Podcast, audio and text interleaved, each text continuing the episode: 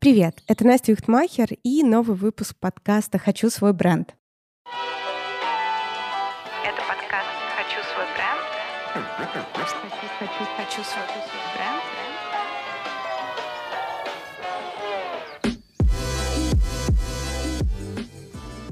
В этот раз мы пригласили основательниц бренда детской одежды Тони Тотс, Настю Лапти и Лизу Вайнштейн.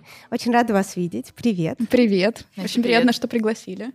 Расскажите, пожалуйста, свою историю, да, чем вообще вы занимались до основания бренда, где работали, может быть, до сих пор вы совмещаете. И я думаю, что всем будет интересно узнать историю вашего знакомства. Лиз, давай начнем с тебя. Расскажи, пожалуйста, о себе.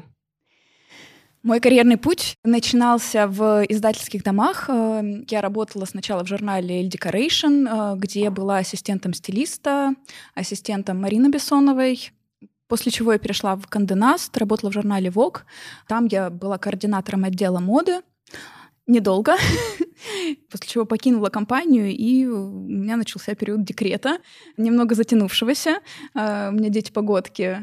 После чего я вышла на работу в компанию, в марку одежды, «Кокос Москва» называется. Ты тоже там была стилистом? Я там была дизайнером, ну и совмещала несколько должностей наверное, правильно так будет сказать, э, все связанные с продуктом. То есть я рисовала эскизы и выбирала ткани, э, в какой-то момент начала управлять цехом. Э, то есть вот все производственные моменты, они связаны были со мной. То есть это была и творческая работа, и такая очень операционная, связанная с производством. Да? да, да, да, да. И это был колоссальный опыт, разносторонние задачи, очень интересные, очень эм, И это был классный опыт работы в стартапе, работы в фэшн-стартапе.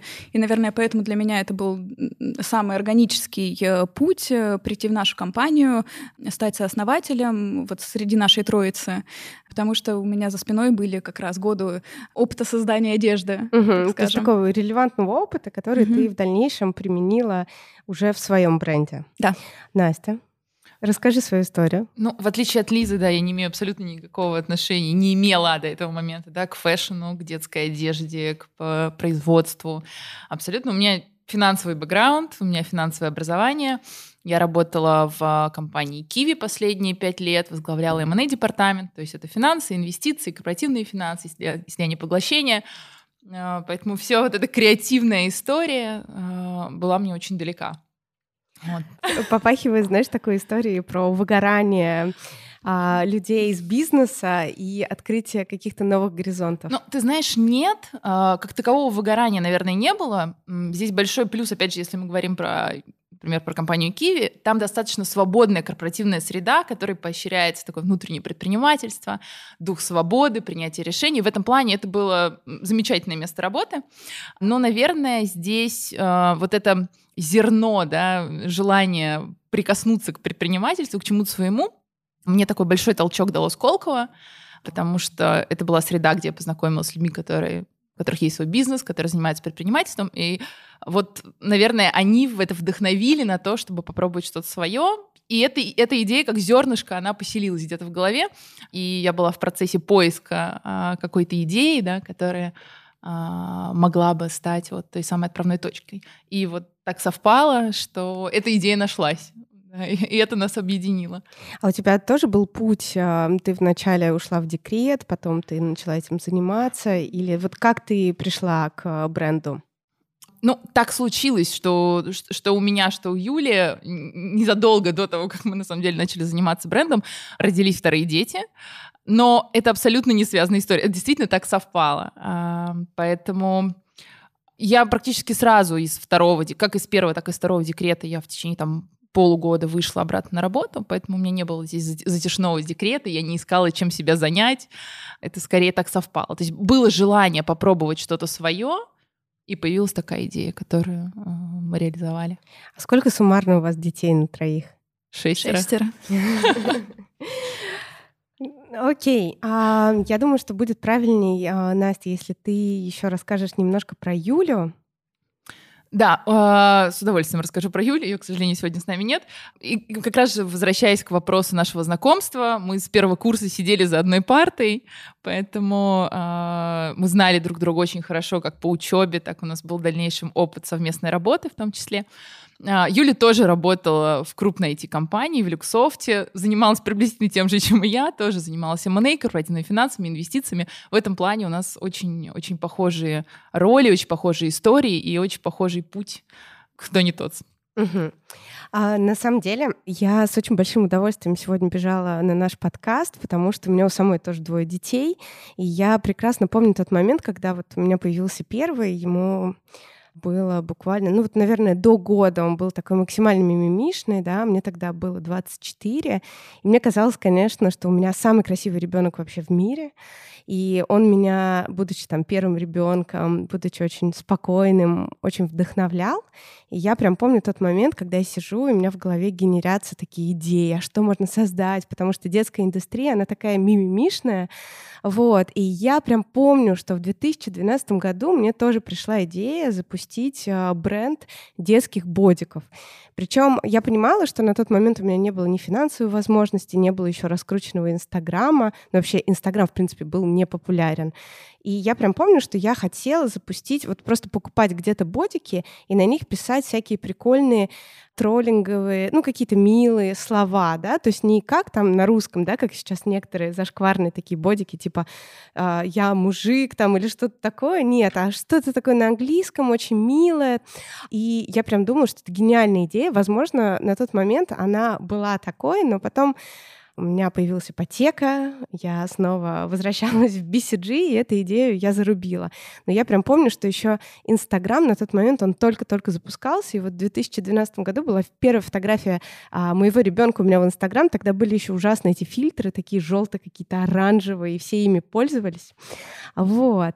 Поэтому мне кажется, что очень многие мамы, да, особенно с первыми детьми, они как-то так вдохновляются и приходят вот как раз-таки к такой идее либо бренд одежды, либо, я не знаю, магазин игрушек, что-то такое. Вот расскажите, как вам пришла идея?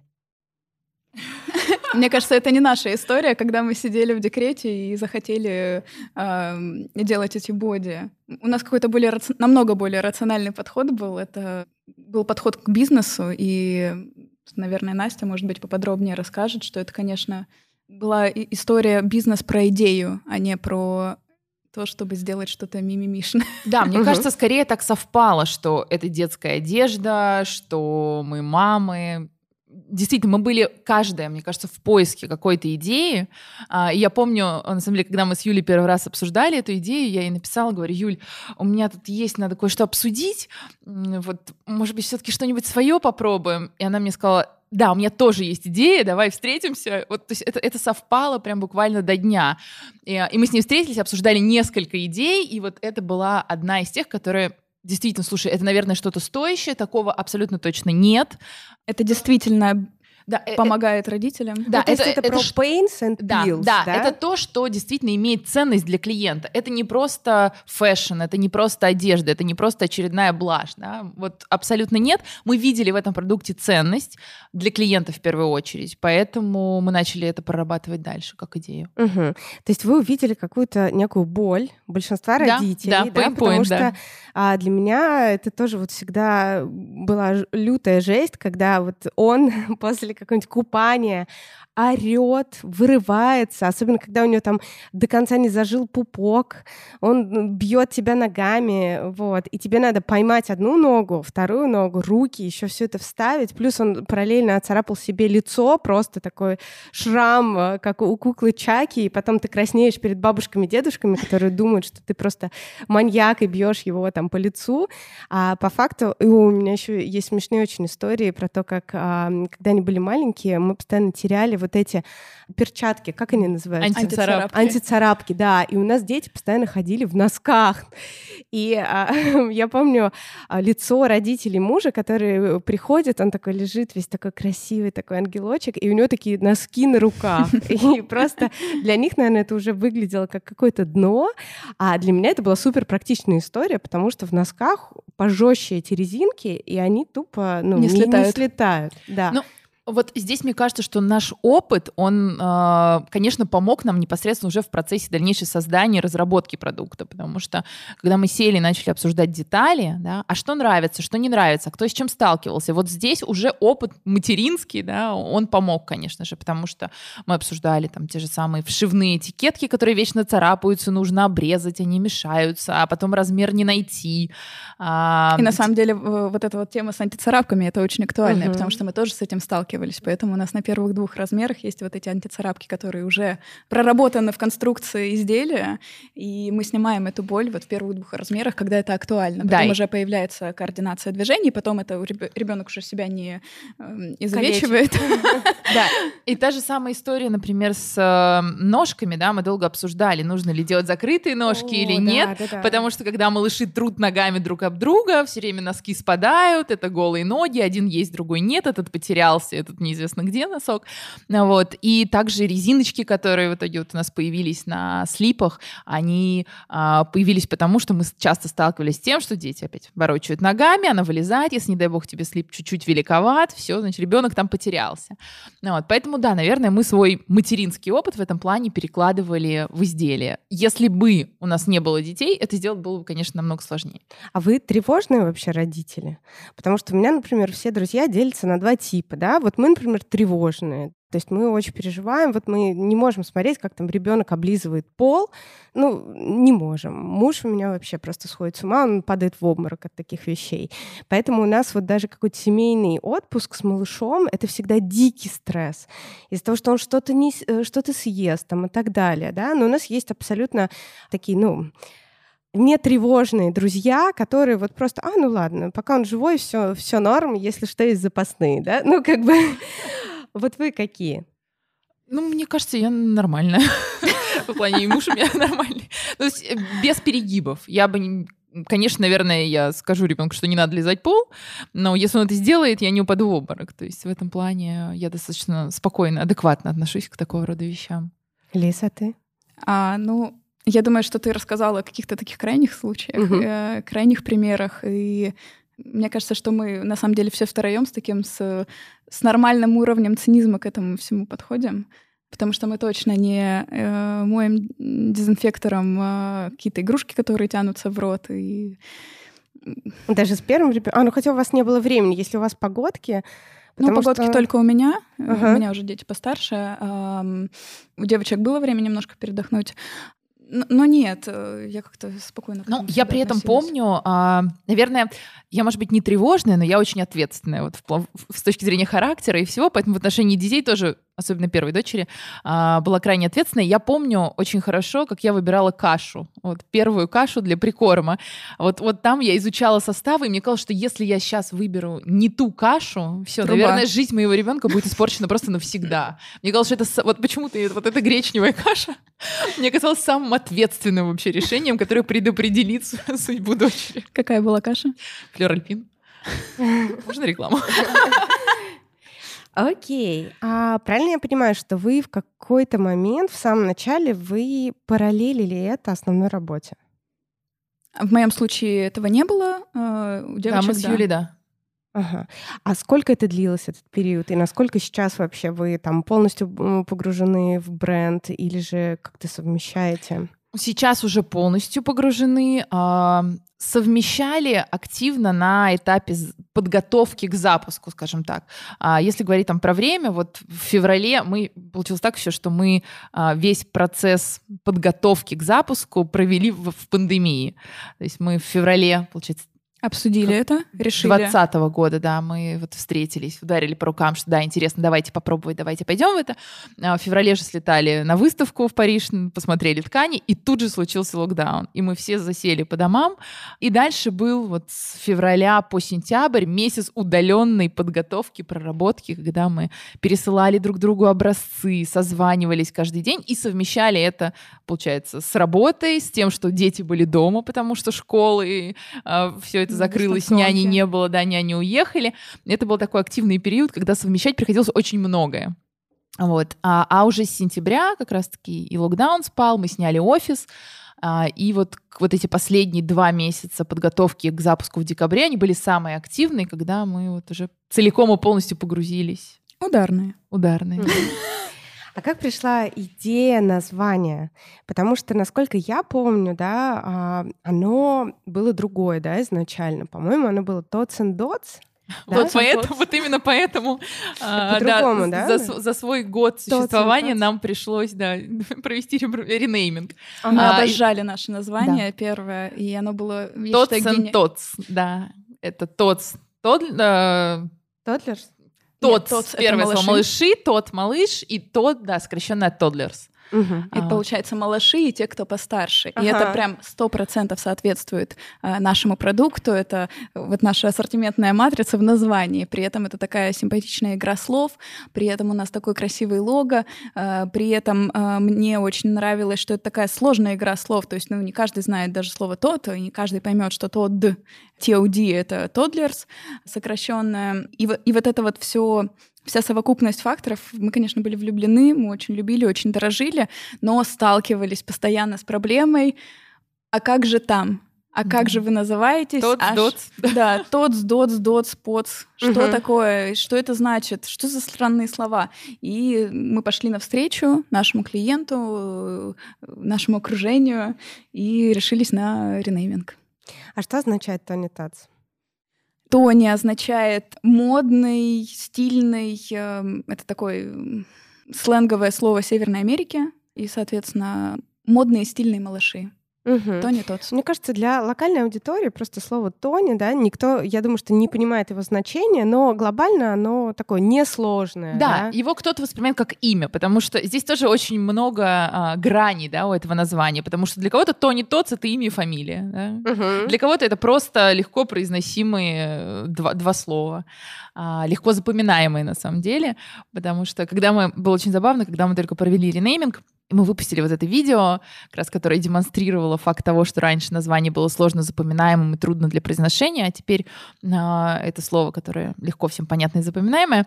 Э, Ну, наши друзья, там, знакомые начали смотреть это видео, даже кто-то в Инстаграме, и начали присылать в ответ а, нам видео, где их дети маленькие, разного это возраста, это да, абсолютно а, органический начинают такой говорить флешмоб. Тотс, Тони Тотс, Тони Тотс. И это действительно такое получилось, как флешмоб. Да, и Прикольно. клиенты начали присылать, и друзья. И у меня сейчас, когда подросла дочь, которая то- тоже начала, начала говорить, она тоже мне все время просит, утром приходит мне и говорит, мама, поёй, то не тот, то не тот. Я знаю, что ей нужно. Она говорит, а ну, а ну, что один раз посмотрю и буду спокойна. Это действительно вот почему-то отозвалось и зашло а, и у детей, и у взрослых. И сейчас мы как бы от этой проблемы с названием избавились, потому что, конечно, а, раньше, да, мы часто сталкивались с тем, что какой-то анпейкинг, а, приходит коробка, на ней красиво написано Tots and Tots, и человек говорит, а теперь вот замечательный такой бренд одежды, Tots and Dots, Dots and Pots, и, в общем, Да. Нек- некоторая неловкость а, мы ее испытывали. Поэтому, да, я думаю, что все к лучшему. Несмотря на то, что вот э, всего год нашему, даже нет еще года проекта, только в декабре будет, да, мы через это прошли. Это, безусловно, было не, не просто с точки зрения реализации, это большая подготовительная работа, потому что, конечно же, у нас было уже много пакетов, коробок, э, сайты, Инстаграм. Нам приходилось все, вот каждую, каждую деталь продумать, чтобы поменять. Но мы поняли, что лучше сделать это сейчас, а, нежели потом. И Абсолютно. на самом деле, да, концепция тоже была в том, чтобы максимально сохранить то, что мы уже успели э, за полгода наработать, то, что мы успели уже достичь, потому что мы видели и, и ощущали, что люди узнают бренд визуально. Поэтому нам нужно было Почему это была еще очень длительная работа над поиском нового названия? Потому что мы видели, что есть визуа- визуальное ощущение, визуальное восприятие бренда. И нам нужно было сохранить его, не потерять вот все то, что э, было до этого. Поэтому это была такая работа. Очень здорово, что это все произошло в начале пути. Ну и вот э, по каким-то ощущениям звучит э, даже помягче Мгм. И получше. Окей, а вспомните, пожалуйста, момент, когда вот первый раз вы рассказали семье, друзьям о том, что вы будете создавать свой бренд. А, понятно, что а, так как Лиза из фэшн, это как-то, ну, более-менее было еще естественно и логично.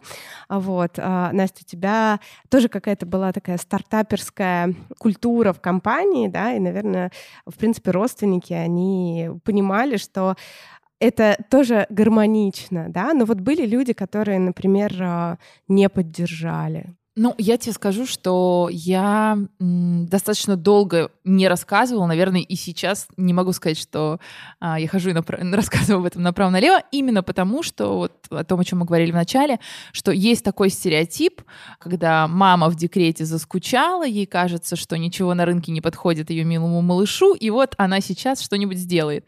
Поскольку это абсолютно было не про меня, у меня была успешная карьера корпоративная, и я не хотела быть связана вот с этим стереотипом, хотя я понимаю, что он достаточно глубоко сидит у людей внутри.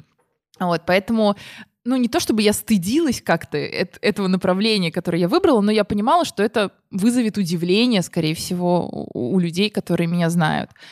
Вот, поэтому я не очень распространялась. Уже э, те, кто знает сейчас, э, я с удовольствием делюсь э, свои, свои, своими впечатлениями от этого предпринимательского опыта. Я спрашиваю, безусловно, советов, вопросов у людей, кто э, связан с предпринимательством. Для меня, на самом деле, этот переход тоже был неожиданным, потому что у меня в семье а, не было предпринимателей. Да. У нас, а, опять же, из институтской среды тоже это более корпоративная такая корпоративная среда, вот, поэтому предпринимателей тоже не было. И это для меня было в новинку, то, то что я вообще могу а, пойти в это направление, поэтому я особо не распространялась.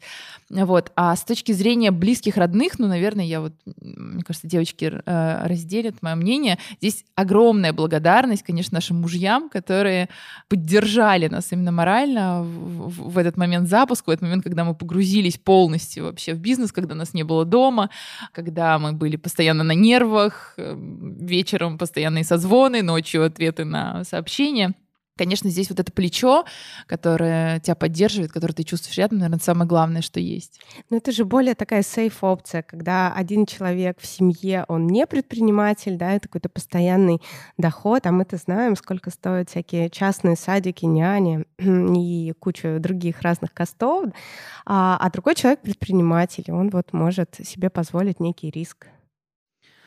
Не знаю, никогда я вот с этой точки зрения не смотрела. Что думает Андрей по этому поводу? Не знаю. Вот мы э, никогда об этом не было у нас такого разговора, что давай теперь ты потащишь эту лямку, а я пойду попробую Ну, слушай, просто мне кажется, путь любого предпринимателя, да, он э, очень такой непредсказуемый. Это правда. И очень часто бывают ситуации, особенно на старте, да, когда ты вынужден выживать. И с учетом, скажем так, а, жизни в Москве, семьи с двумя детьми, которые привыкли жить хорошо, ну, бывают непростые моменты. Поэтому я, например, а, с одной стороны, очень горжусь тем, что Феликс э, работает в корпоративном мире, да, с другой стороны, я всегда думаю, блин, почему ты еще что-то не попробуешь, но потом у меня такой дисклеймер, что, а, окей, лучше попозже, когда у меня все будет еще более стабильно, да, но слава богу, у него нет пока таких тенденций. Ну, наверное, это баланс тоже, потому что наверняка есть такие семьи, но два предпринимателя в семье, наверное. это действительно огромная нагрузка и эмоциональная в том числе, да. Поэтому... Ну, кстати, очень часто, например, в каких-то фэшн-брендах, да, в какой-то момент это становится таким семейным делом. И у меня вот тоже вот э, моя очень близкая подруга Камила Реутова, она основатель Present Simple, а, и в какой-то момент ее муж, да, Толя, он экс-консультант BCG, и мы, собственно, с ним по BCG и дружим, он э, подключился и теперь, ну, тоже вовлечен в бизнес-процессы, и это так классно, то есть это напоминает какие-то прям итальянские бренды, и семейные истории.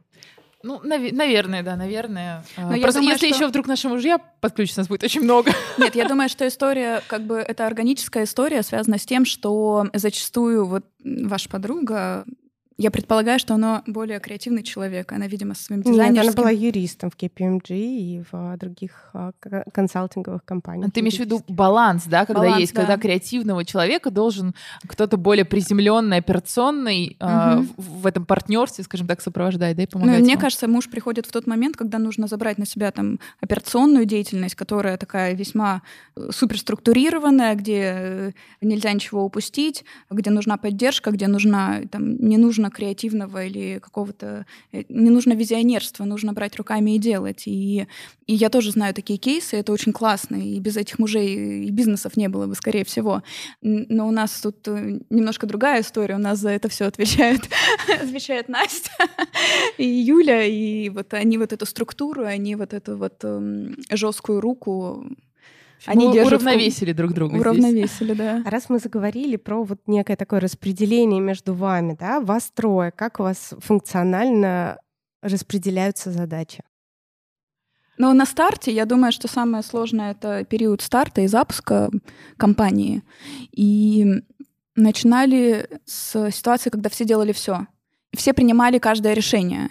Но, насколько я помню, в день запуска компании, когда посыпались заказы, Ну да, мы все делали еще первый раз. Это было все в новинку, все CRM, доставки, все, потому что мы запустили сайт, и действительно это было просто вот вал заказов, которые мы что, куда, где печатать, что, коробка, складывать. началась излишняя суета. Да, И эта суета, она ни к чему хорошему не приводит, потому что всем втроем разобраться в CRM, всем втроем красиво упаковывать, всем втроем общаться с клиентами, это не нужно.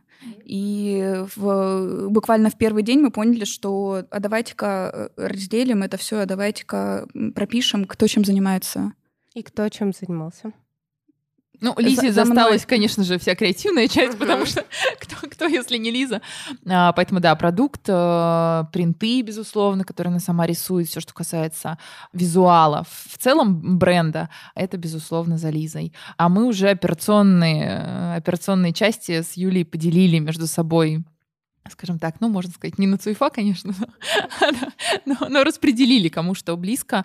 А, на тот момент э, у меня был клиентский сервис, э, соответственно, все, что касается заказов. А, Юль забрала производство, ну, и мы поделили еще бэк-офис между собой. Такие основные, наверное, блоки.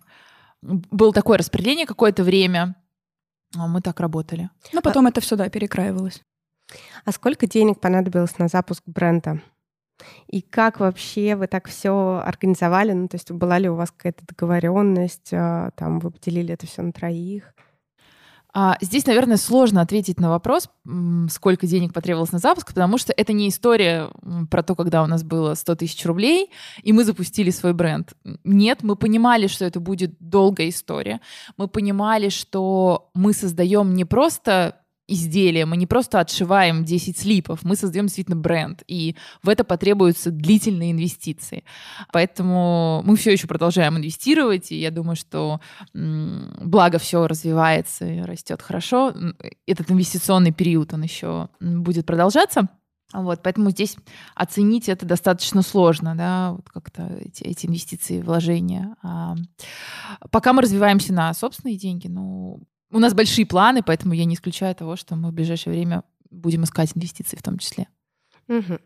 А хлопок вы закупаете в Турции, да, отшиваете изделия на партнерских предприятиях. Вот э, расскажите подробнее, почему именно такой подход, да? Может быть, есть какие-то планы, э, запуск своего какого-то цеха или как это все будет? Очень больной вопрос, можно сказать. Почему так сложилось? Когда мы начинали нашу компанию, мы для себя выработали ряд принципов.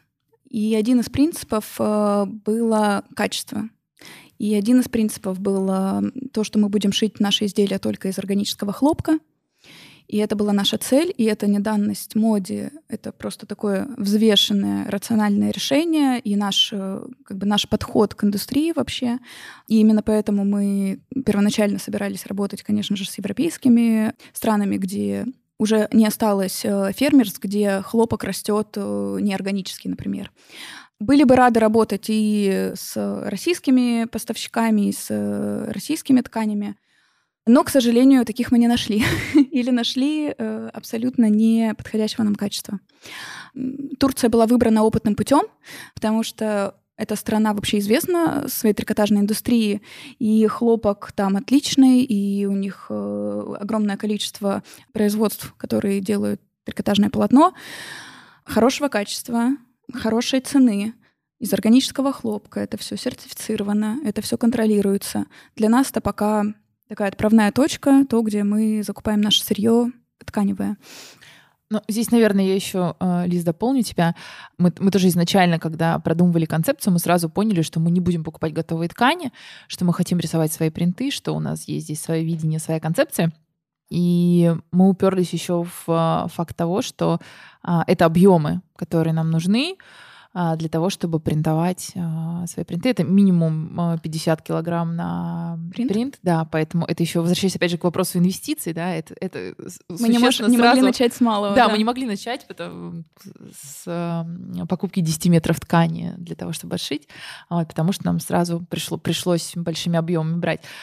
И здесь мы столкнулись, конечно, еще с вопросом печати, да, качественной органической печати красками на водной основе, которой тоже, к сожалению, а, найти сложно, а в России и подавно. Поэтому да, это тоже было продиктовано, этим был продиктован выбор поставщика ткани.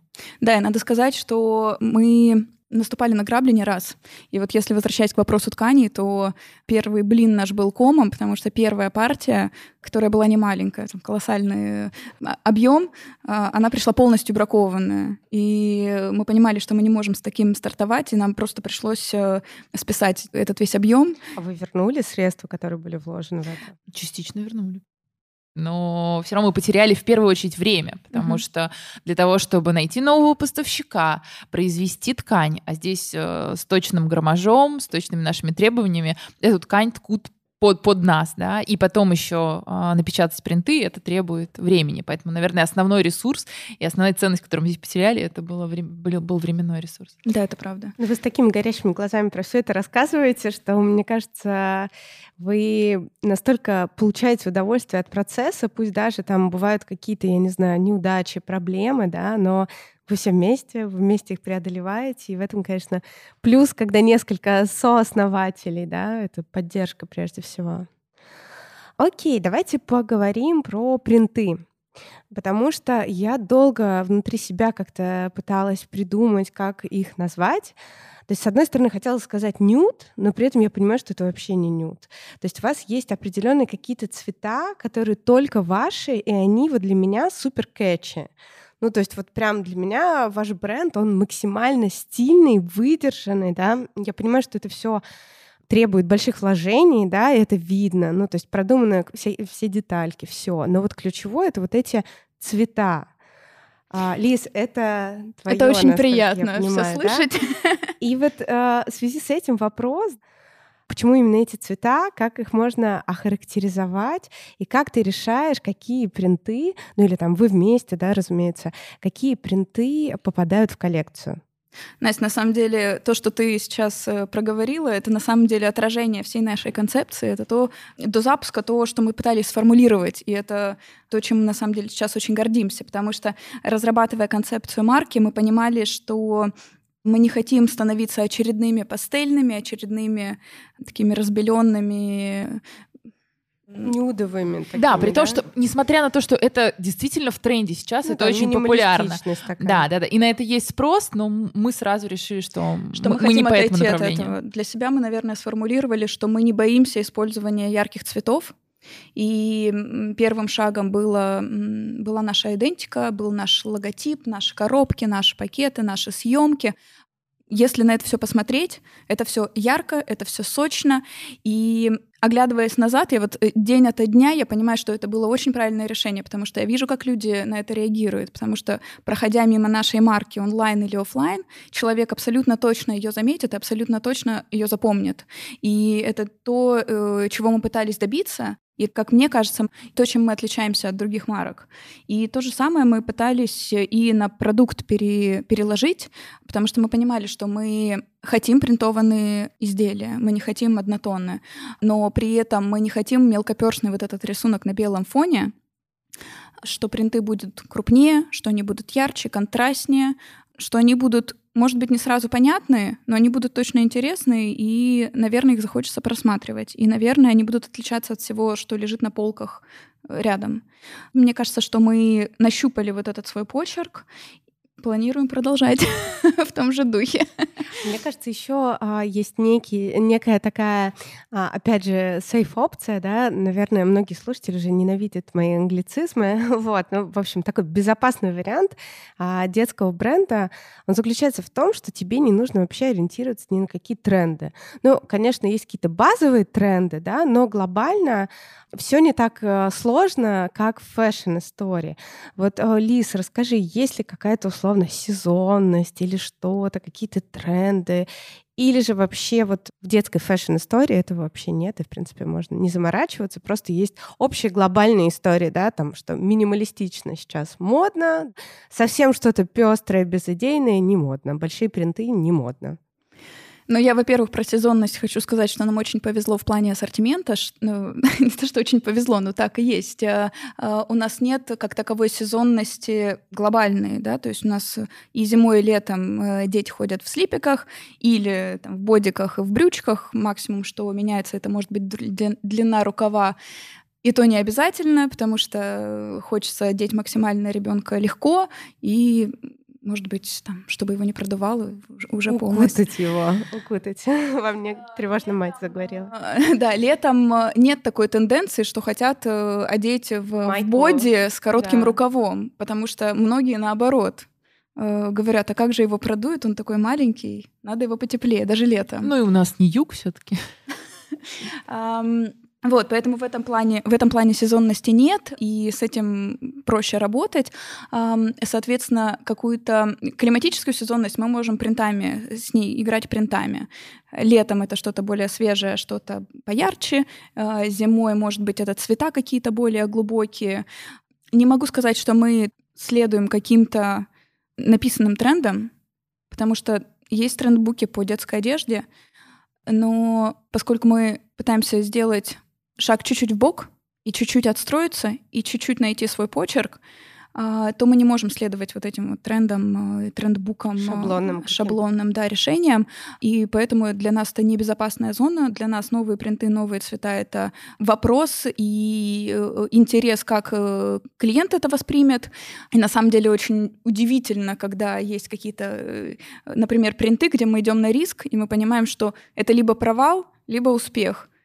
И вот пару раз уже э, в какие-то вот провальные, как мне казалось в голове, что, скорее всего, это не поймут и не купят, это становится нашим бестселлером, например. А как они у тебя рождаются? Ну вот, например, я не знаю, принт э, э, кофейных бобов, да? Ага. Ну, у меня это ассоциируется сразу с каким-то таким, с какой-то такой иронией, знаешь, что вот он не дает мне спать, поэтому я налью кофе и одену его в кофейный боб и буду, и буду ему не давать спать, когда он днем заснет, когда у меня там есть возможность с ним поиграть. Я очень люблю, что наши принты, они вызывают э, какие-то разные ассоциации, интерпретации абсолютно разные у людей. Моя логика этого принта была в том, что э, раньше, когда в семье нет детей, нас будет э, будильник, и потом чашечка эспрессо. А теперь это вот э, этот маленький э, ребенок. Он задает ритм э, и рутину жизни, и он решает, когда семья встанет и проснется, и когда будет ухаживать за ним. То есть у каждого принта есть а, некая такая ассоциация, да? То есть у тебя нету вот просто, что из серии увидела лист, э, хочу нарисовать лист. То есть у тебя есть некая такая история. Ну, скорее всего, э, увидела лист, это может стать триггером какой-то идеи. Идея есть, но даже когда я приношу девочкам новые эскизы, новые наброски, новые принты, я пытаюсь не комментировать их никак, не рассказывать, что за ними стоит, потому что клиент, скорее всего, он глазами либо купит, либо нет. И я хочу, чтобы обратную связь от девочек получить такую же. Купили, не купили, поняли, не поняли. Вот мне вот эти вот искренние эмоции. А вы только на себе тестите? Или вы еще там направляете, я не знаю, друзьям или фокус-группы какие-то создаете? У нас есть пару э, женских групп, которые выступают постоянными консультантами нашего бизнеса. И э, это большое счастье, что мы втроем, и мы к каждому вопросу можем подойти критически, проанализировать его, и каждый высказать свое мнение. И зачастую у нас по каждому вопросу есть разные мнения, и мы какие-то компромиссы ищем. А, но когда наступает тупиковая ситуация, и особенно это касается вкусовых э, историй, то, конечно, мы прибегаем к разного рода консультациям, в том числе вот эти наши э, женские группы поддержки. А на самом деле мы очень прислушиваемся, потому что это те люди, которые будут нас покупать, те люди, у которых есть немножко предвзятое, но все-таки честное мнение. А расскажите, были ли у вас какие-то разно... разногласия между вами, ну вот за все время, потому что начало проекта — это огромное количество разных вопросов, у каждого свое мнение, свое видение, причем каждый из вас, да, со своим бизнес-бэкграундом. Вот были какие-то моменты, когда вот прям, ну, вы упирались? Были, конечно. Много. Да, как вы их разрешали? Разговорами, как, как иначе. Иногда, ну, разошлись, подулись, пришли, заново поговорили. Тут, мне кажется, единственный возможный вариант — это действительно обсуждать, обсуждать, обсуждать, говорить, не накапливать да, какие-то обиды, эмоции, а пытаться разрешать их в моменте. И здесь, наверное, опять же, то, о чем мы сразу договорились и пытаемся этому следовать, да, что есть бизнес, и здесь мы партнеры, а есть дружба, и это немножко другое. У нас могут быть разногласия здесь, но это никак не повлияет на наши дружеские отношения. И одно не должно влиять на другое. Поэтому если есть какое-то решение, бизнес-решение, оно, оно только бизнес-решение. Но надо сказать, что с точки зрения бизнеса, мне кажется, наш разный бэкграунд и наше разное видение на практически любой вопрос и любую проблему, оно с точки зрения бизнеса играет нам на руку.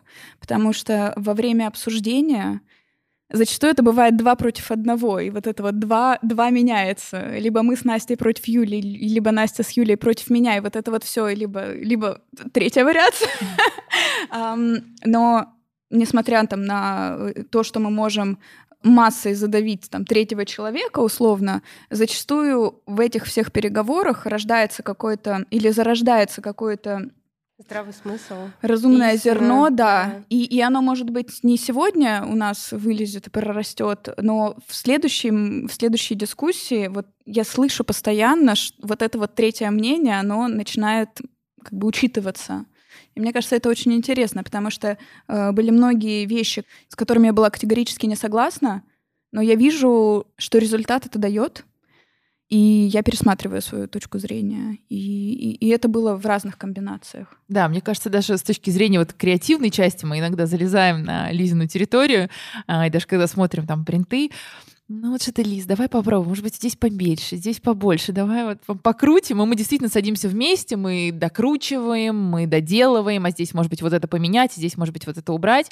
И вот это умение, наверное, слышать друг друга, слушать друг друга и адекватно относиться к э, мнению, которое, может быть, противоречит твоему, это залог успеха. Мне кажется, что... Да. Мне кажется, что, в принципе, когда вас трое, это в чем то даже легче, чем когда двое. Потому что, ну, с одной стороны, вроде а, должно быть как-то больше времени, должно тратиться на то, чтобы со всеми там договориться, но когда двое, это тяжелее, потому что один, медиатора нет. Второй, да, и нету какого-то вот медиатора третьего человека. Вот, окей, давайте поговорим теперь про основные площадки продаж. Сейчас это Инстаграм, это сайт. А какие вообще есть планы? Хотите ли вы уходить в офлайн, например, историю?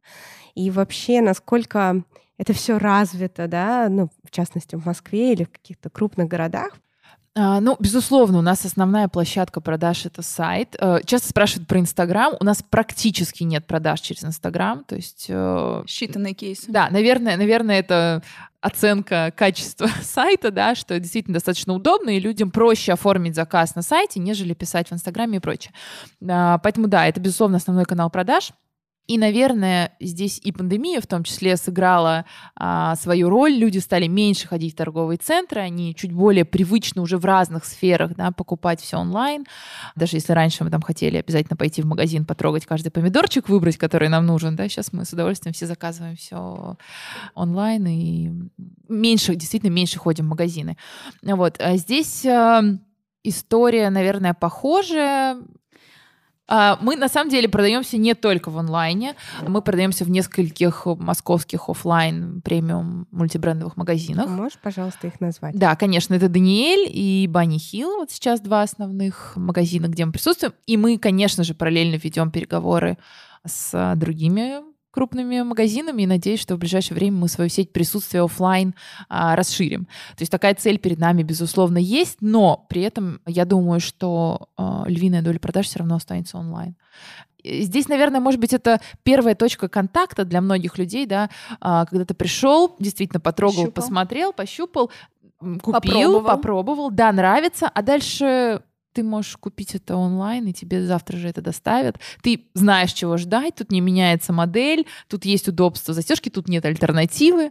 Поэтому многие из... Вот это очень здорово. У нас, а, несмотря на короткую историю марки, да, достаточное количество постоянных лояльных клиентов, которые из месяца в месяц заказывают, которых кажется, что уже есть все наши принты и ни в одной, ни, ни по одной штуке но они ежемесячно продолжают делать заказы, дарят друзьям э, на рождение детей. И э, это здорово. То есть единожды попробовав, э, они потом э, возвращаются. И эти люди зачастую, на самом деле, дальше просто пишут нам WhatsApp и говорят, так, мне нужно это, это, это, пожалуйста, привозите. А есть ли у вас какая-то вот прям такая фирменная спешл упаковка, да, так что ты вот как мама, ты открываешь, это все тактильно, очень приятно, какой-то запах, там что-то, или наоборот запах нельзя, потому что это детская история, это там небезопасно. Мы изначально, да, делали большую ставку, как Лиза уже говорила, на визуальное восприятие, поэтому даже наша стандартная транспортная упаковка, да, а, она брендированная, она с красивой тишью внутри, она обязательно с наклеечкой, с подписанной открыткой, с каким-нибудь а, подарочком, сувениром, который мы меняем из месяца в месяц. А что это за сувениры?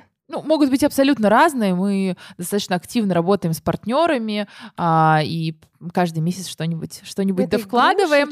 Ну, например, э, в прошлом месяце мы делали с прекрасным центром, который занимается а, консультациями в сфере первой помощи малышам и безопасности детей, мы сделали карточки специальные с рекомендациями по первой помощи. Что делать, если ребенок поранился, если он упал, а, если он, не дай бог, подавился.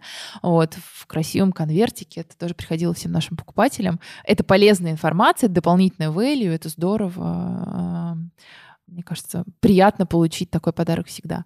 И вот так из месяца в месяц, да, мы делаем какие-то, либо, либо самостоятельно делаем какие-то подарки, либо вместе с партнерами продвигаем какую-то тему и стараемся радовать наших клиентов. Это вот то, что касается, например, обычной, стандартной нашей упаковки, то есть она уже визуально приятная. А также у нас есть подарочная упаковка, мы тоже делали на это большую ставку на то, что людям не хочется заморачиваться и искать где-то подарки на рождение детей, например. Потому что также часто дарят люди, у которых еще нет детей, им нужна помощь, и им хочется прийти в одном месте все тут же купить и не думать об этом.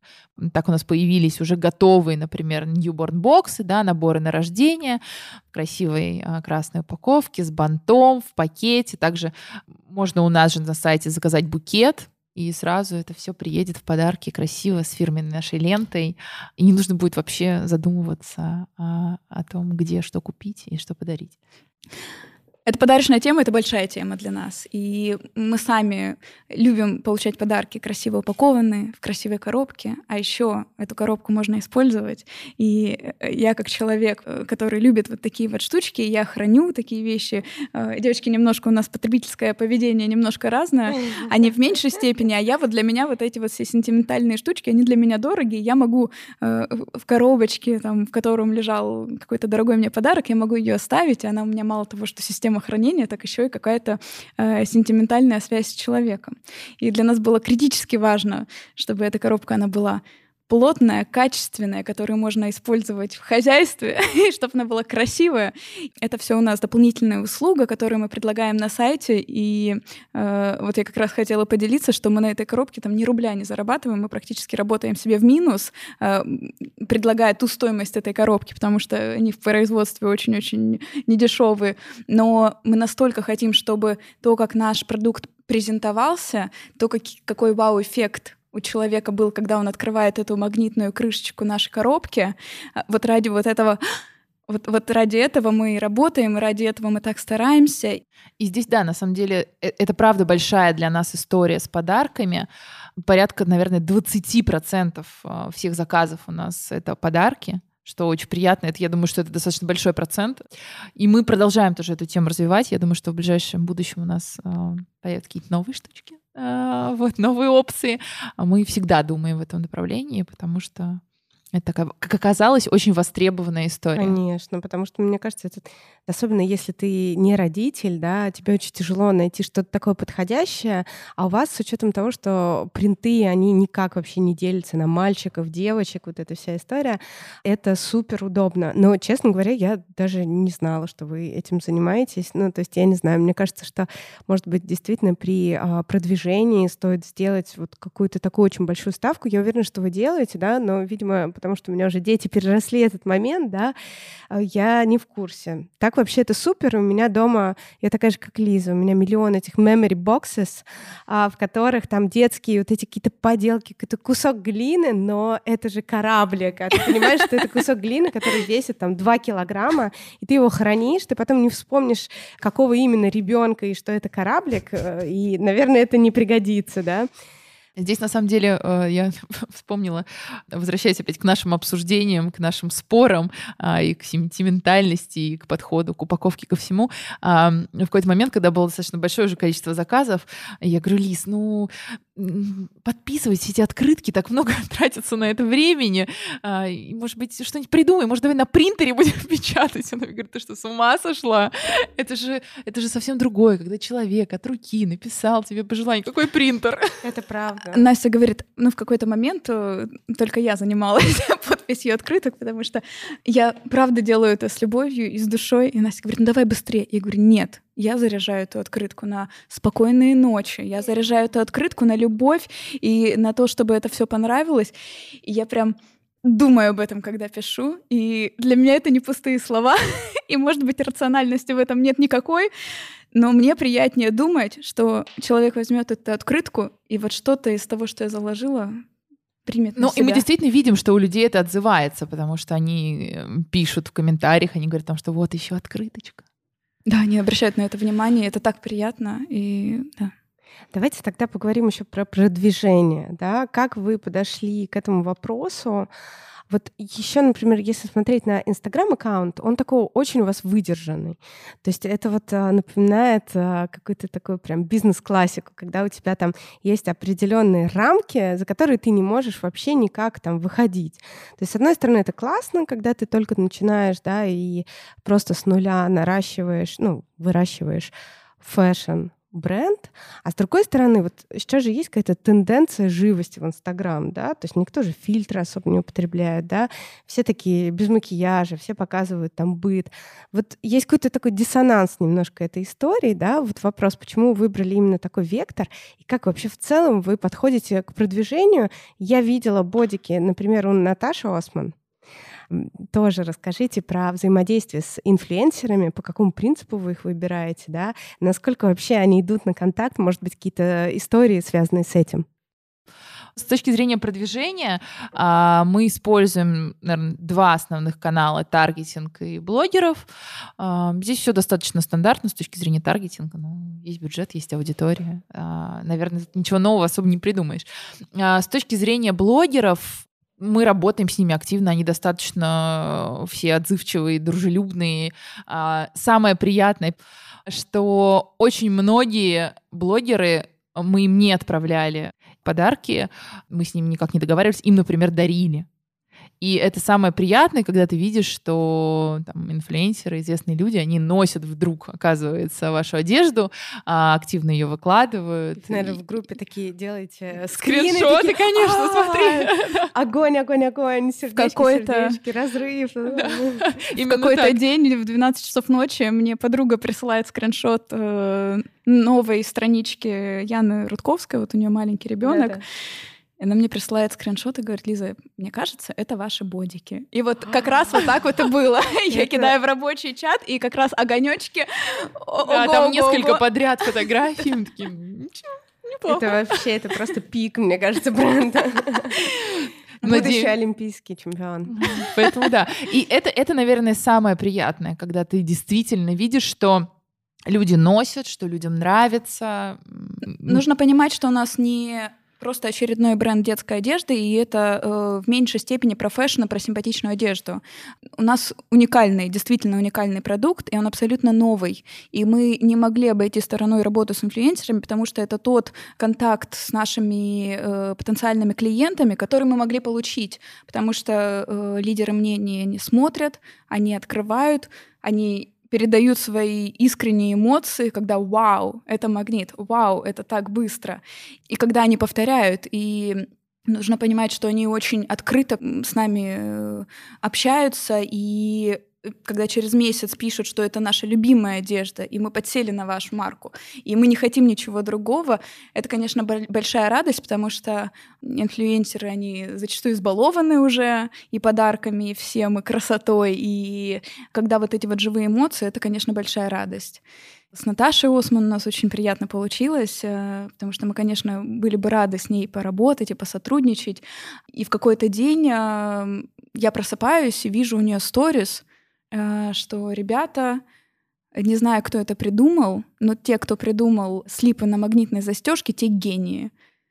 И я понимаю, что она показывает наш продукт, который ей подарила подруга, и это была большая радость э, и очень, мне кажется, высокая оценка нашей работы. Представляю, насколько это приятно. Большой плюс того, что у нас такие запоминающиеся и яркие принты, потому что даже я листаю периодически ленту, интересно, и такая, о, ничего себе, наша, о, и тут наша. Такое приятно, но зато глаз сразу цепляется, ты понимаешь, что тут не прогадаешь, сразу видно, даже да. маленькой картинки. Расскажите про Инстаграм. На самом деле, те впечатления, которые, о которых ты рассказала сейчас, это очень интересно, и это такая обратная связь, которую мы очень любим, очень ценим, и она иногда не совпадает с нашей точки зрения. И это такой вопрос, который мы много обсуждали, э, то, как наш э, Инстаграма — это наша витрина, это наше лицо нашей марки, как она должна выглядеть и насколько она должна быть идеальной или не идеальной, или, может быть, она будет живой или не живой. Это вопрос такой сложный и который находится в постоянной эволюции. Мне очень нравится, что наша страничка красивая, выдержанная, э, что каждая фотография или каждая, э, каждая иллюстрация, она сделана не на iPhone. Эм, мне кажется, что это говорит о каком-то премиальном продукте, и мне нравится, что есть такая ассоциация с нашей маркой. Ну, то есть есть э, просто разные подходы, да. Если мы смотрим на какие-то люксовые фэшн-бренды, да, у них мало публикаций. А если есть, то какие-то прям супер выверенные компании, фотосъемки, супер э, с большим бюджетом. Но есть другая история, да. Ну, например, а, если взять бренд тот же Пангая, mm-hmm. да, у них как раз-таки они постят в сторис в большом количестве там людей со всего мира, которые в их одежде, да, позволяют себе некий эпатаж. И, в принципе, ну, они тоже относятся к некому такому премиальному сегменту. Вот правильно я понимаю, что у вас курс именно держать вот эту марку и такой премиальный имидж? Ну да, мне кажется, это концепция, которую мы изначально, с которой мы определились, мы определили, каким мы хотим видеть свой Инстаграм пока, на текущем этапе. И, и по этому направлению движемся. Опять, э, тут вопрос коммерческого аккаунта и, например, личного блога, да, который может быть живым и, конечно же, должен быть живым. Э, у нашей марки нет лица в виде человека, например, э, в каких-то марках это фаундер, да, который э, ведет Инстаграм от своего лица. У нас такого нет. У нас все-таки коммерческий аккаунт, и он не может быть живым э, как личный блог априори. Вот, поэтому выбрали для себя такой путь, пока придерживаемся. Окей, мы с вами на самом деле очень много говорим про то, как все клиенты хэппи, как они радуются. А были ли люди, которые вас критиковали? Например, я не знаю, а люди, которые делают шапочки из фольги, они говорили, что там магнитная застежка просто влияет очень плохо на сердце, и через 10 лет может вообще что-то плохое случиться. Или критиковали за стоимость, за качество. Расскажите какие-нибудь кейсы. Ну вот отдельная, наверное, история про безопасность магнитной застежки.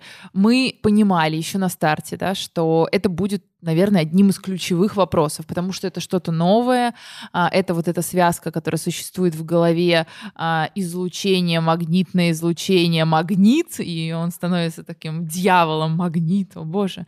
Хотя, да, мы все прекрасно понимаем, с каким количеством магнитов мы сталкиваемся ежедневной основе, которые, конечно, гораздо более сильные, нежели этот маленький магнитик, который в, в одежде. Поэтому мы готовились к этому, мы готовились к тому, что будет много возражений. Их на удивление, было значительно меньше, чем мы ожидали.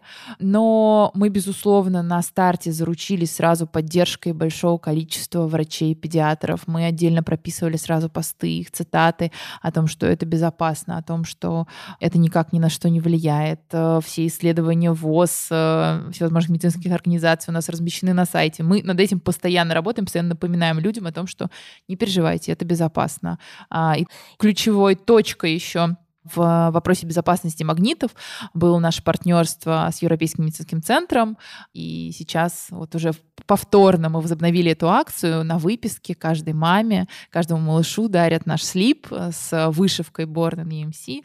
А, да, что очень памятно, очень здорово. Для нас это в первую очередь показатель того, что если даже в одном из лучших роддомов э, дарят этот слип на выписку, значит, вы точно можете не беспокоиться, это абсолютно безопасно. Поэтому этот вопрос мы знали, что он будет возникать, и мы максимально серьезно к нему, безусловно, подошли. Э, эти вопросы продолжают возникать. Некоторых людей невозможно переубедить, но мы ничего не можем с этим сделать. Да? Мы отправляем их к первоисточнику, мы отправляем их к исследованиям, высылаем им ссылки на эти исследования, говорим, проконсультируйтесь, поговорите со своими врачами. Если нужно, мы вам дадим контакты наших специалистов. А, не переживайте. Но, к сожалению, от этого никуда не деться. Точно так же, безусловно, есть возражения по цене. Периодически нам пишут, да вы что, с ума сошли? А, да из чего этот слип сделан? Что из золота? Как вы отрабатываете эти... Ну, у нас э, есть четкое обоснование, почему он стоит столько и не может стоить дешевле, да, помимо уникальной магнитной застежки, да, это органический хлопок, это качество пошива, это все детали, которые есть, ну, это та цена, которую он стоит. А, поэтому мы пытаемся в первую очередь очень адекватно, да, уважительно объяснить клиенту, за что он э, в первую очередь платит, да, и помимо всех вот всей этой атрибутики он платит за счастливую маму, за довольного ребенка, за то время, да, вот как наш слоган, больше времени для объятий, да, а, когда действительно одел и можешь наслаждаться э, временем с малышом, не тратишь свои силы, нервы на то, чтобы, вот, значит, ты так устала, не выспалась, его надо, значит, тут застегнуть, а он вертится, кричит. Это все-таки ты, ну, за что-то хорошее, да, платишь за свои, в первую очередь, эмоции и за лучшую жизнь. Ну, вот, поэтому мы стараемся донести это до клиентов. Опять же, слава богу, у всех есть выбор. Если для тебя это дорого, ты всегда можешь э, купить что-то дешевле. Тут абсолютно нормальная история.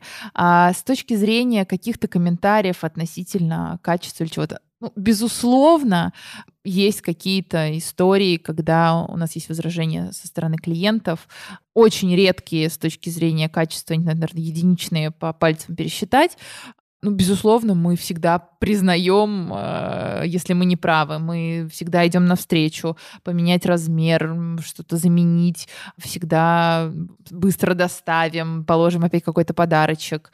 Мы изначально для себя, когда опять же говорили про марку, говорили о том, что клиентский сервис для нас не менее важен, чем продукт, потому что это то впечатление, которое получает да, твой покупатель еще до того, как он на самом деле прикоснется непосредственно к продукту. Вот, поэтому это очень важная история. Мы общаемся с нашими клиентами, мы стараемся удовлетворить их по максимуму, мы с уважением отрабатываем все комментарии. Действительно, если какие-то возникают э, комментарии по качеству, мы отрабатываем все эти истории.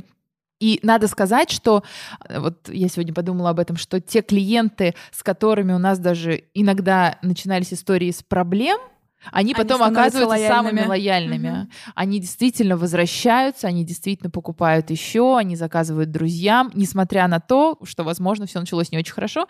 Вот. Но наоборот, наверное, это оценка того, что правильно отработанное возражение, да, оно взращивает еще более лояльного клиента. А если мы говорим вообще про локальный рынок детских фэшн-брендов, назовем их так. Я понимаю, что вы больше про там технологичность, про практичность, но все равно это одежда.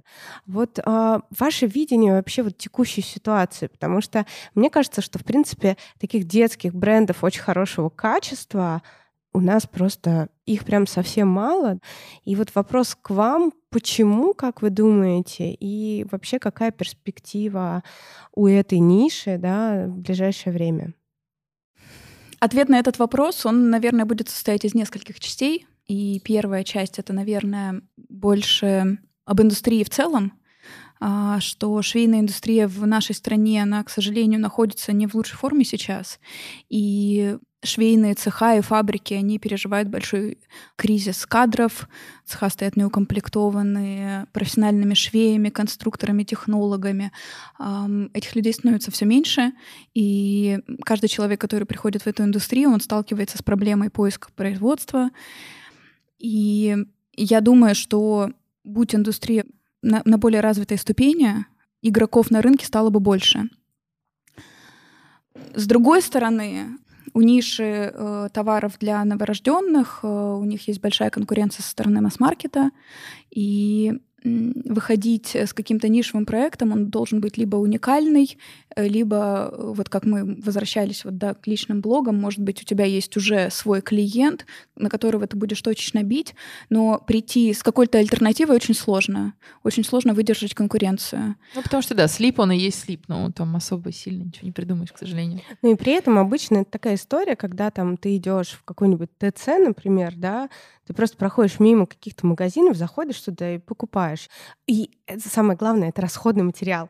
То есть когда они начинают э, там есть какие-нибудь пюрешки, да, порой там этих слипов тебе надо 10 раз переодеть, и ты их стираешь постоянно. Да. Ну, это к вопросу о том, что действительно э, детская одежда вот для таких малышей — это не что-то вот уникальное, ради чего там ты будешь копаться, искать этот бренд. То есть, как правило, часто это бывают такие быстрые практичные покупки.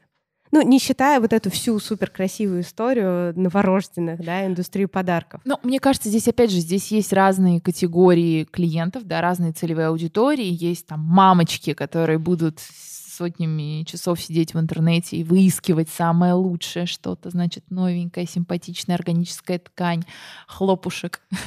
Это до рождения обычно. В процессе, мне кажется, тоже есть такие, да. Но они есть, они, наверное, будут. Будут кто-то, кто больше относится к этому как к расходному материалу, а, пойдет в H&M, купит десяток а, слипов и ни о чем не будет беспокоиться. Вот, наверное, а, возвращаясь к началу нашего разговора, это то, а, почему, если бы не было вот этой дополнительной ценности в нашем продукте, мы никогда бы не пошли в эту нишу и вообще никогда бы не начали заниматься детской одеждой. Потому что там действительно сложно изобрести что-то новое. При этом а, это большие сложности с производством, потому что с новорожденкой не хотят работать. Это сложный продукт, и этот сегмент производства просто не хотят, а не, не хотят? любят брать. Потому что очень большие требования к этому ко всему. Есть э, ряд технологических проблем. Это маленькое изделие, Mm. Швея должна быть высококвалифицированная, э, у нее должен быть опыт вот именно работы с этими мелкими изделиями, мелкими деталями, э, потому что условно в футболке взрослой погрешность сантиметр — это погрешность. В маленьком изделии на сантиметр где-то там оверлоком срезали лишний сантиметр, и это половина размера, размерного шага. Поэтому... Плюс большое количество машинок, которые нужно, это не одна, не две, а шесть. И не на всех производствах эти машинки есть. Поэтому, да, тут с этим тоже, к сожалению, есть сложности. Ну, плюс, опять же, мы возвращаемся к индустрии в целом, наверное, да, а, нам пандемия в том числе подпортила сильно жизнь, потому что, ну, все производства, все цеха переключились на то, чтобы шить маски и сизы.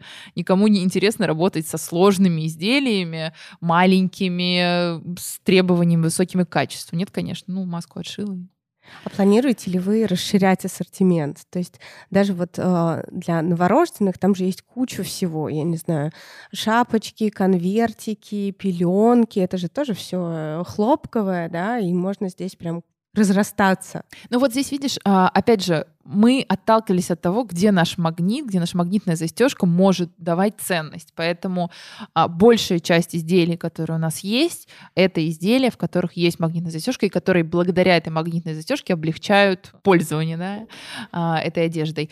А, в этом плане в качестве дополнительных каких-то инструментов увеличения среднего чека, безусловно, у нас есть э, шапочки, сейчас недавно появились, у нас есть там слюнявчики, но они тоже, кстати, на магнитной застежке. А, мы смотрим, безусловно, в сторону там потенциально пеленок, полотенец и прочего-прочего, но, наверное, это не первый приоритет. А, в дальнейшем, я думаю, что это появится, но сейчас мы все-таки сфокусированы на тех изделиях, в которых мы можем использовать эту застежку. Вот у нас летом появились те же самые ромперы с коротким рукавом, то есть мы стараемся на этом делать акцент, потому что это Наша а, фишка. Это УТП, да, такая уникальная. А какие-то вот история. коконы, потому что я помню, были какие-то вот, когда ребенок там орет из-за этих коликов, да, его хочется вот скрутить. Раньше их пеленали, да, сейчас есть какие-то суперудобные на липучках, ну, у меня были на липучках, а, какие-то такие штуки, я не знаю, как они, не кокон, но какой-то такой конверт. Ты его скручиваешь, и вроде ему в нем тепло, и ему становится как будто бы, ну, я не знаю, я, видимо, хотела так думать, ему становится чуточку легче. Вот мне кажется, это тоже какое-то такое направление, да, где мо- может пригодиться эта застежка. Мы думаем об этом. и Да? Думаем об этом направлении. Но мы не раз это обсуждали, если ты помнишь. на- Тогда будем ждать от вас а, всяких новых изделий, будем за вами следить. Я давайте еще буквально задам вам два вопроса. Первый вопрос, который мы задаем всем нашим гостям подкаста. Три совета для новичков, которые хотят запустить бренд детской одежды. Я, наверное, начну. А, Мой главный вывод и главный совет, которым я готова поделиться, это то, что не стоит идти в бизнес одному. Особенно на старте, особенно в моменте запуска своего проекта. А, Есть колоссальное количество параллельных процессов, разных операций, которые требуют разных компетенций, разного склада ума, разных навыков. И как-то все вытащить самому для меня загадка. Я не представляю, будь я одна, или будь Настя одна, или будь Юля одна, как э, мы с этим по отдельности могли бы справиться. Вот, поэтому для меня, конечно, вот это гл- главный совет. А, Мне кажется, что очень важно начинающему предпринимателю быть готовым морально к сложностям, неудачам, к фейлам. Это все точно абсолютно будет. И нужно иметь этот запас прочности, наверное, внутренней, относиться к этому философски, относиться к этому спокойно, выносить опыт правильный, да, из каждой ситуации, с которой ты сталкиваешься, и не опускать руки. Вот это, мне кажется, что это самое главное вот в, в- в таком непростом деле, потому что все меняется, планы рушатся, бюджет оказывается больше, чем ты планировал, партнеры подводят, все меняется, да, и здесь нужно, нужно быть готовым к этому. Ну, еще к чему нужно быть готовым, это к тому, что нужно много пахать. Работы будет много, работа будет сложная, и нужно иметь запас сил и терпения. Много работать. И а, самый последний вопрос, да, мы уже с, э, с вами поговорили о стереотипах про женщин-предпринимателей. Может быть, есть еще какие-то стереотипы, с которыми вы успели столкнуться, да, за время создания бренда, да или в принципе по жизни, которые вот максимально такие болевые и неприятные. Мне кажется, что твои стереотипы во многом э, складываются из твоего окружения. И у меня, честно говоря, нет особенных стереотипов в плане женщин в бизнесе. Для меня вот эта гендерность, она не особенно важна. И меня окружают очень много карьерно успешных э, девушек, женщин, которыми я восхищаюсь, на которых равняюсь, которые предприниматели. И, наверное, из того, что можно вспомнить, это как раз стереотип про, про то, что девушка начинает или женщина начинает свой бизнес от нечего делать, как хобби, или э, муж купил салон красоты, чтобы занять э, свою жену. Не знаю, насколько это нам релевантно, я не чувствую, что к нам это относится. В моем окружении нет таких примеров. А, Наверное, это где-то сидит в подсознании, с чем я вот э, еще думая, сталкивалась, эм, просто э, мелькнула мысль, что э, люди, которые мало знакомы, когда я рассказываю, чем э, я занимаюсь и какая специфика нашего бизнеса, они говорят, ой, так наверняка у тебя младенцы дома. И для них удивление, что мои дети уже намного старше, и это все не актуально мне. И я не клиент нашей марки. Вот, вот с таким я сталкивалась, что э, ты делаешь исключительно бизнес, применимый к себе. Вот в моем случае такого нет. Да, когда из какого-то хобби, наверное, вдруг вырастает бизнес. Это, это правда не про нас, к счастью или к сожалению. Лиза, Настя, спасибо вам большое за столь интересный разговор. Мне кажется, он получился таким максимально глубоким, да, и интересным. Настя, спасибо, было очень приятно. Спасибо. Можете, пожалуйста, рассказать, где можно вас найти? Нас можно найти в Инстаграме Тони Тотс, нижнее подчеркивание, ком, на сайте tonytots.com и в ряде партнерских офлайн магазинах Банни Хилл, Даниэль и скоро многих других. С вами была Настя Ихтмахер. Ищите нас в Apple подкаст, Google подкаст, Spotify и Яндекс Музыки. Оставляйте комментарии, подписывайтесь на наш аккаунт Витрины Брендс в Instagram.